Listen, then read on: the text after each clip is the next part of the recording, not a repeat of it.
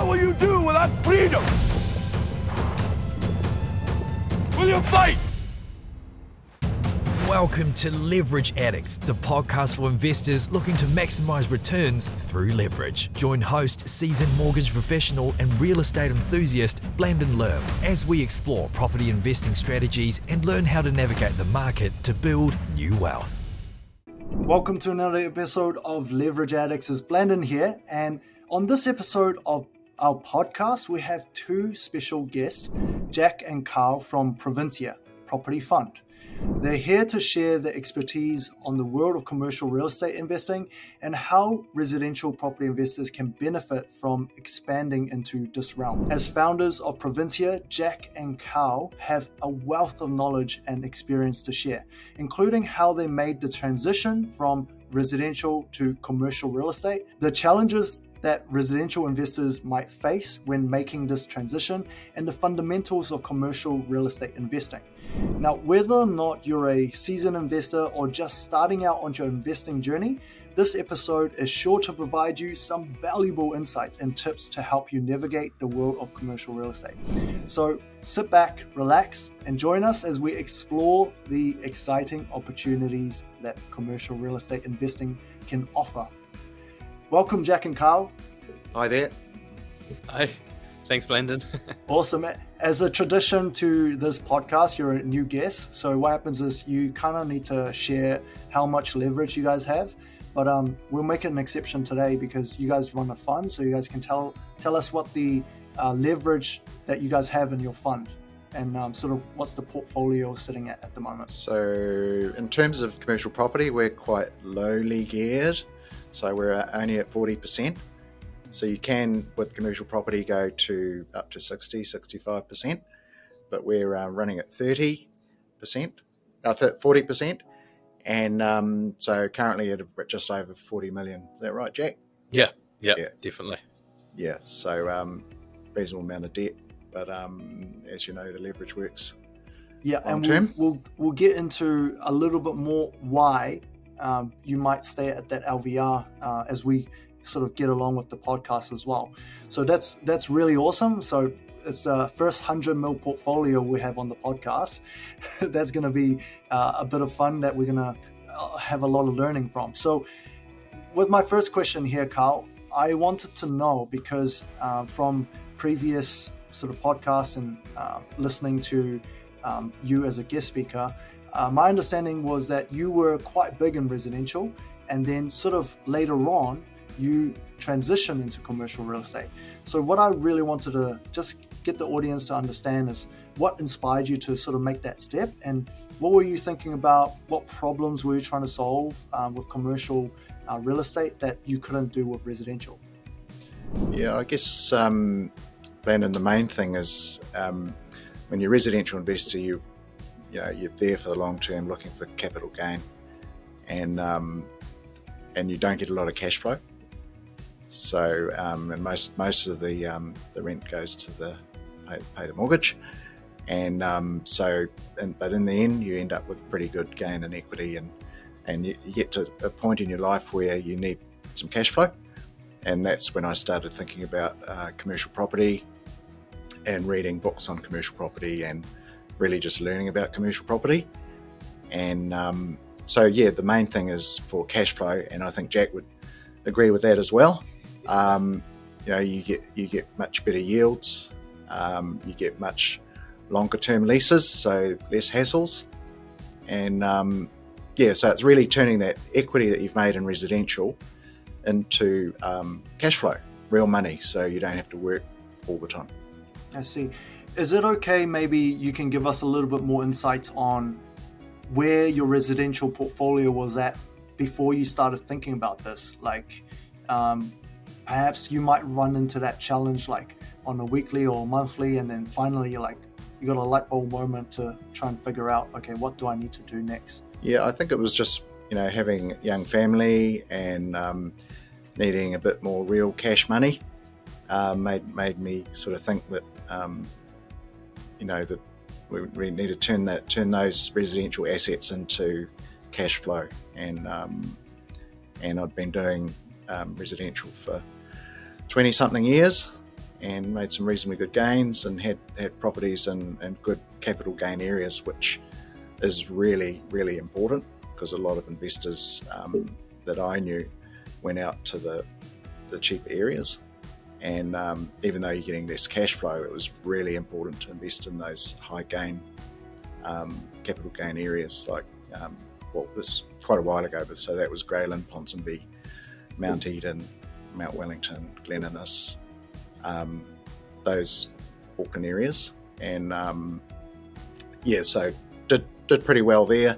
Um, got sick of being a landlord and all the hassles.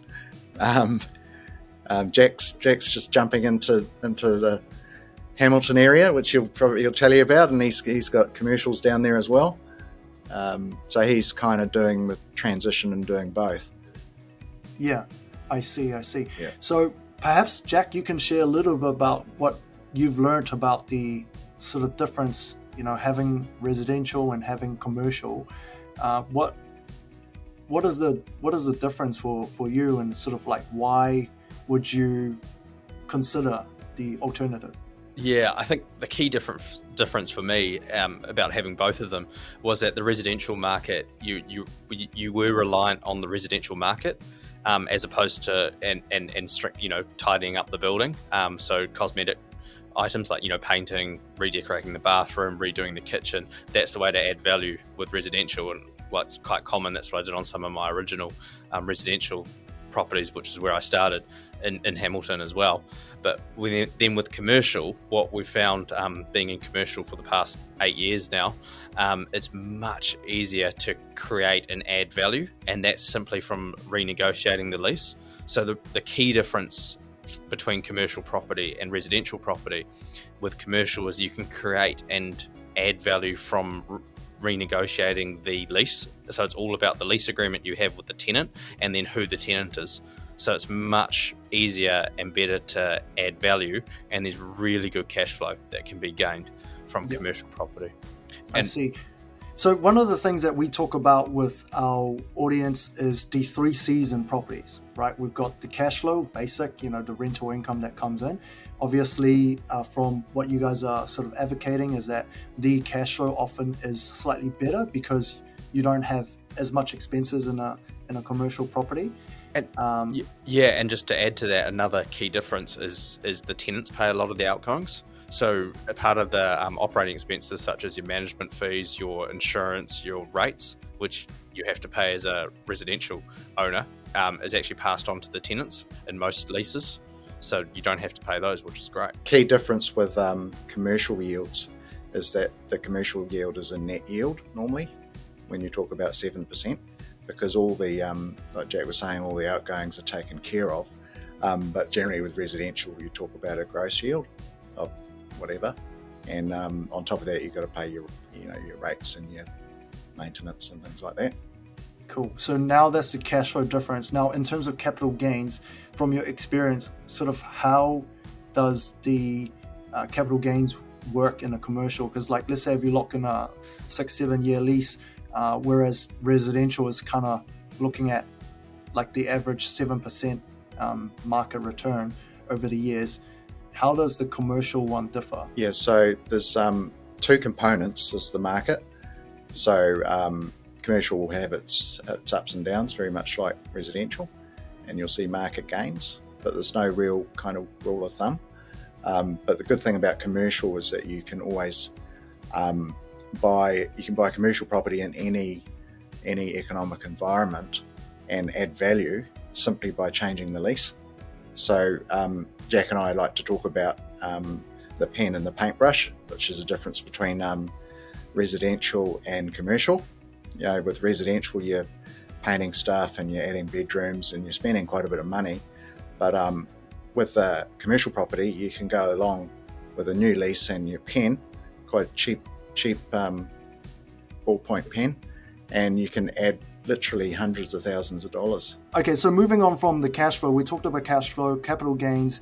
Um, it's about so what you guys are sort of uh, alluding to is uh, the not not only is it the market um, capital gains, but also you're looking at potentially what kind of lease you have. So you can make it uh, worth a lot more if you can negotiate better terms. And I guess that's sort of um, the other spectrum of sorry the other thing about residential is you know we always talk about capital improvement where you could add add money to the deal to actually increase the equity position or cash flow and a lot of it at the moment is about development potential um, like are there a lot of that in sort of like commercial as well in, in terms of um, development potential does that actually add to to your valuation a lot of the time Yep, hugely. It is definitely taken into consideration.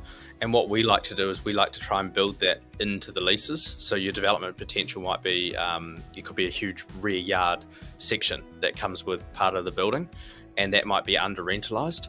So as long as you've um, factored it into part of the lease and it mentions within the lease that the current tenant or tenants occupy or you make use of that space, you can capture that on the next rent review.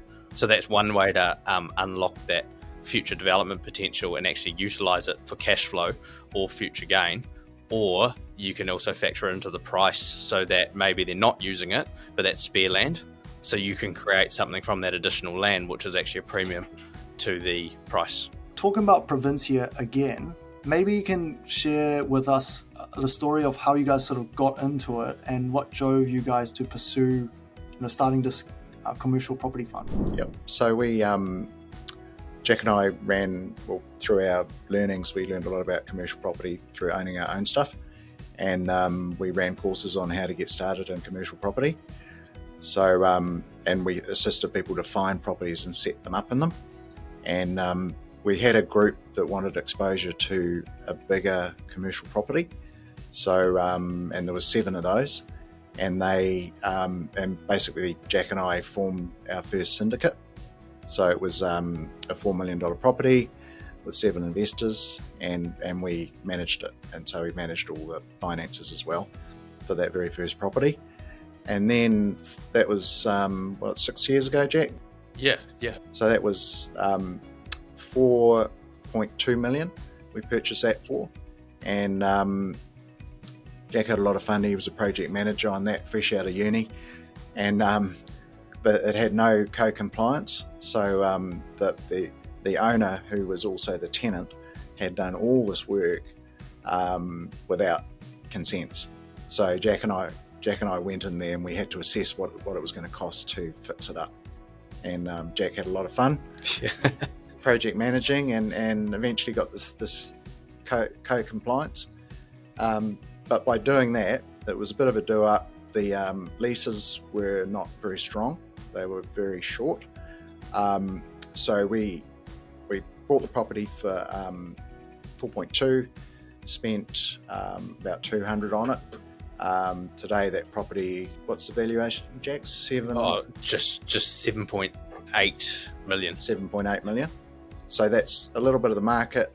Um, a lot of buying well because this property had sat, sat on the market for about two years, had all the real estate signs falling over on the on the pavement, and um, and that alerted us. We thought that was an opportunity. Yeah, so that's actually quite interesting. So you guys syndicated that deal, um, but without the consents, uh, did you have to get all cash from the investors, or did you actually finance some of it as well?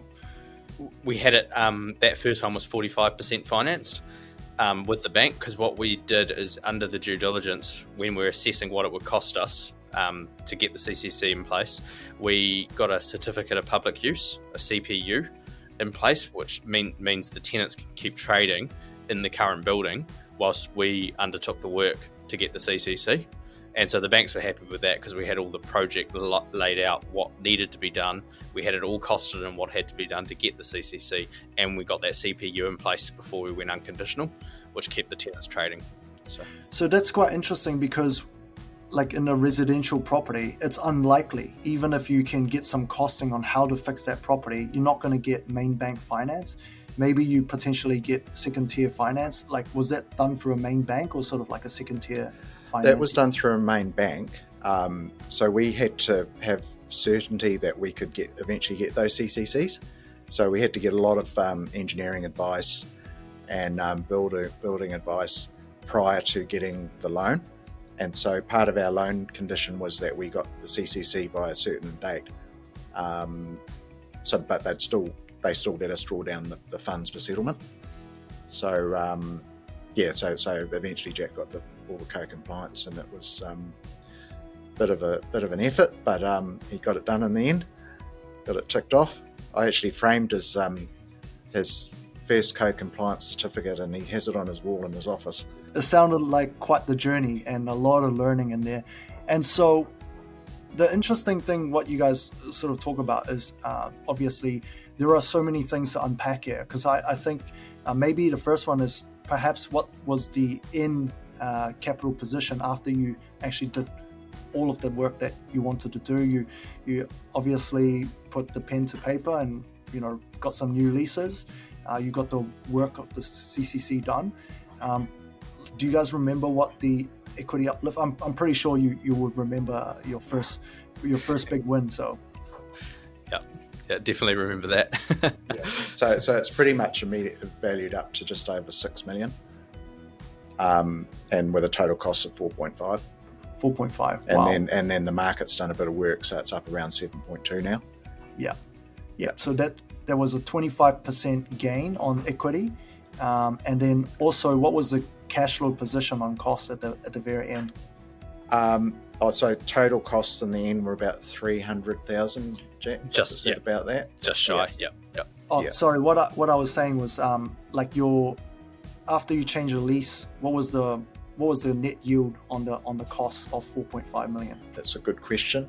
Um, yeah, so we were getting basically we're getting two um, 205 from one of the tenants, and then the tenant at the rear was actually very under rented. So we didn't actually get that um, uplift in that rear tenant until midway, about six months in. So that was at the end of the project because when we bought it, we realised that their lease had been tied into a CPI, so Consumer Price Index rent review which means their rent they were paying was very much under rented, under market rent. So they're on a cheap rent.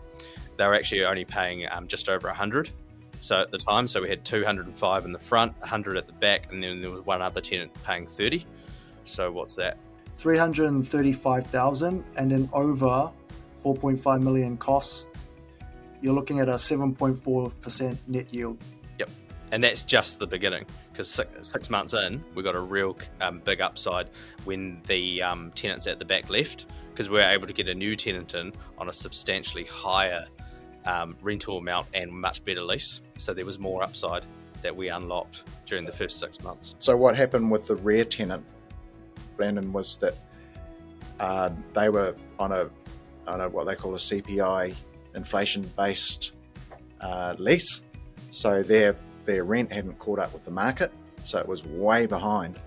And when they called us into the office to say they wouldn't be re- renewing their lease, um, Jack and I couldn't keep the smiles off our face because we were able to get a, a, a new tenant in there paying market rent. And how, what was the uplift on that, Jack? The initial uplift, so that went from 100, which they were paying, to 165. So it's another wow. 65 grand. So basically, you're on 400,000 now by the time he left, and then now it's on 4.5 mil costs. And so at the end, you got like almost 9% yield, uh, 8.89% net yield. That's amazing. Like, um, can I get on the next syndicate? please?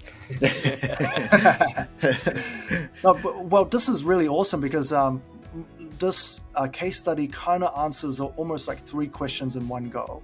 Uh, but what what's really interesting is because you talk about a syndicate, and maybe you can give me the basics of what a syndicate actually means and how do you structure one? Yeah. So our first setup was, um, I guess it was syndicate, so it was a um, a limited liability company, and um, all the shareholders had a proportional share in that company, and the company owned the property. So that's quite a typical structure.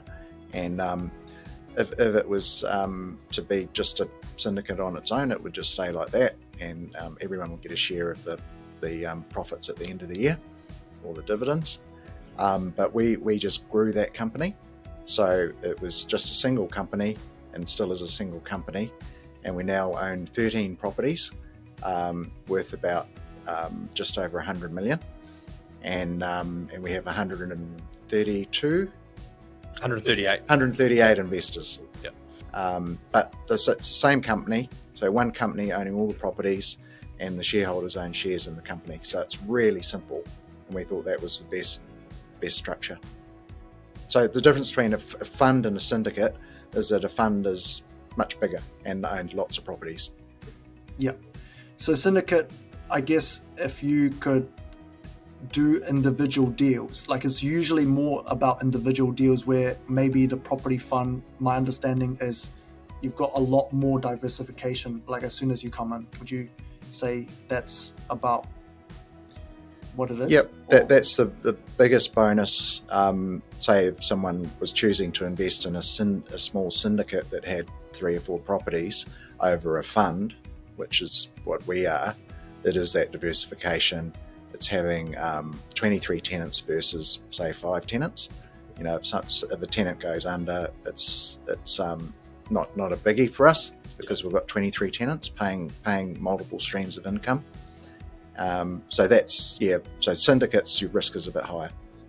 So we talked about how you guys are sort of like only using like 40% leverage. Um, and then we talked about like these joint venture entities where you have multiple people owning the company.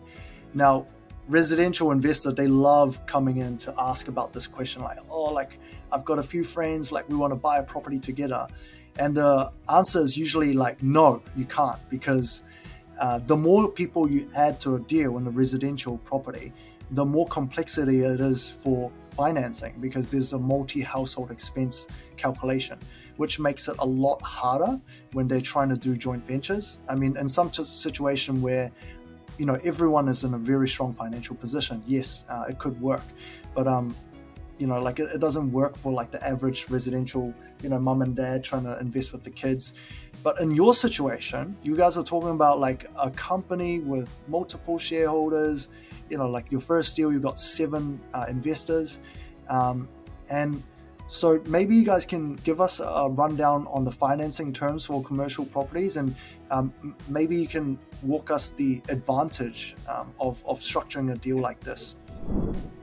Yeah. So um, if you're an individual, you could probably go to a maximum of sixty percent on a commercial property. Um, because we're a fund, um, and because there's no personal guarantees, so they don't look at all our individual. Oh, yeah, yeah. So, yeah, so it's, it's a good thing. Um, so, so we're we're forty percent LVR, and that's that's our our pretty much our maximum with the bank, and um, anything over that, they'd ask for personal guarantees. So, um, so they, they'd be looking at our individual shareholders' um, financial position. But if, if we're um, if we're under forty percent, they just take the property as security, and and they're happy that, that it's a low LVR, and we've got. They look at our, our rent rent income, our rental income, um, and our serviceability. Um, if you're an individual buying a property, they'll obviously look at your other assets. Um, most people get started in their first commercial property by leveraging their residential, um, so they can get residential lending, which is um, and resident use their residential security as well. Um, Jack, do you want to?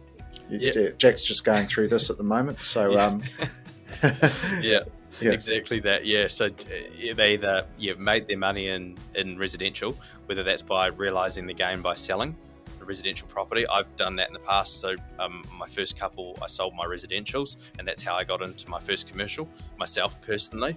Um, so I took the equity, realized the equity in my residentials, sold, and then I used that money with bank debt to buy um, the commercial property. Or we've seen a lot of our investors uh, from our what we used to do, um, they leveraged from their residential portfolio, which Carl just touched on. So using their equity that's in their residential property, leverage off that residential property to buy commercial property. Yeah. So let me try and unpack this and uh, correct me if I'm wrong at any any point. So my understanding of what Carl is uh, explaining with the with the general security um, loan is that you can borrow on a commercial property without looking at your personal income situation, um, but it would sort of limit to that forty percent mark. Yeah, 40 to 45, depending on what the bank covenants are. So with our bank covenants, Carl mentioned it's 40%. Um, but it's a general security agreement. So basically, the way it's structured is the banks have the security over all the properties. So all the properties they've got a GSA, general security agreement, across, and that, that's why the leverage is quite uh, lower rate of forty percent. But they've got security over the lot, so there's no personal guarantees from any of the directors or any of the shareholders. So, so they have a, a general security agreement over the over the company, and they have the um, mortgage securities on the um, on the properties. So that's the secret to scaling the, the portfolio. And I guess, uh, am I assuming correctly that perhaps an investor comes in um, on the fund? You know, they might come in with cash, but they don't have the debt obligation under their assets and liability as well. So they basically get leverage on their money when they put their money in, but um, they don't have that liability on their on their balance sheets when they go back to the bank to borrow personally. Correct. So they've got um, no, yeah, exactly that. No liability on their balance sheet, and some of the banks will recognise the income, so the dividends from the shares. So they'll take shares in the company. Minimum minimum investments fifty thousand, but some banks will recognise the income from those shares. Perfect. And so, sort of what you're um, talking about, Jack, is like you're in this position where you're transitioning from residential to commercial, essentially sold some, but you're still able to maybe borrow off your residential equity and get residential terms on those on, on that property. And then for the rest of it, and then for the rest of it, you're just using cash. So you're still getting the residential terms like interest rate, interest only, five years, 30 year term, but you could buy a commercial property that way because you've got a lot of equity. Yep, exactly. That's one of the best ways to do it. So you get some really good rates, your residential rates, your long term, and then, then use that to purchase part or all of the commercial property. That's awesome. And the one thing I did want to ask before we move on to the next question was uh, because we talked about the upside, you know, you've got massive equity gain in that property, um, but obviously there were some, like, there were probably some massive hoops that you guys have to jump through, probably like a lot of stress as well.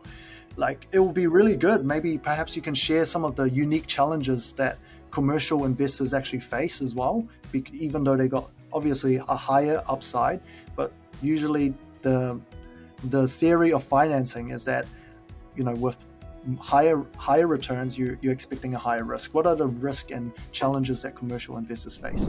Um, I, think it's just the complexity of, of, of the commercial property and in terms of understanding the leases and being able to um, get a good lease and, and secure tenants on a long long term lease. There's also the, the project management side. You, you have to um, understand a fair bit about building and engineering and and um, dealing with the council. Um, it's a little bit more complex than residential. Um, Just a little to, bit. Yeah, yeah. a little bit, Jack. yeah, yeah. yeah. especially well, well, tell, tell, us, um, tell us what's the difference in, in terms of uh, the documents. Like a tenancy agreement might only be like four or five pages. What are you What are you looking at with the typical commercial lease? A general general deed of lease, so your Auckland District Law Society leases, they're about forty-five odd pages long, and that's just a generic one. And we've seen leases that are anywhere over hundred pages long, because anything can be added to those commercial leases. So, so with as you know, with um, residential, you're restricted to the lease that the government has drafted, or the residential tenancy agreement. Um, with um, commercial, you have the the base basic agreement, the Auckland District Law Society agreement, and as Jack was saying, you can do anything to that lease. You can basically stipulate that the tenant has to come around on Sundays and mow your lawn um, every two weeks. Um, so you can get creative yeah, with it. Oh, yeah, that's yeah, what you're saying. Yeah. yeah no, that's that's really awesome. And so I guess for a newer investor, you know, sort of like from resi going into commercial, um, what do you see as the biggest thing that they should try and overcome or, or learn about first um, before they get into it? I think it's like anything when you're getting into residential, you read hundreds of books, and and we did the same. We had you know both got big libraries of books about commercial property and investment and um, we're, we're fortunate enough to have a couple of good mentors as well. people who'd been in commercial property for you know 50 years and um, and they, were always willing to help and point you in the right direction. So it's just learning learning about the lease is really important. Um, it's really just you know having a go. It's going out with the agents, or not literally going out with them, but going and meeting.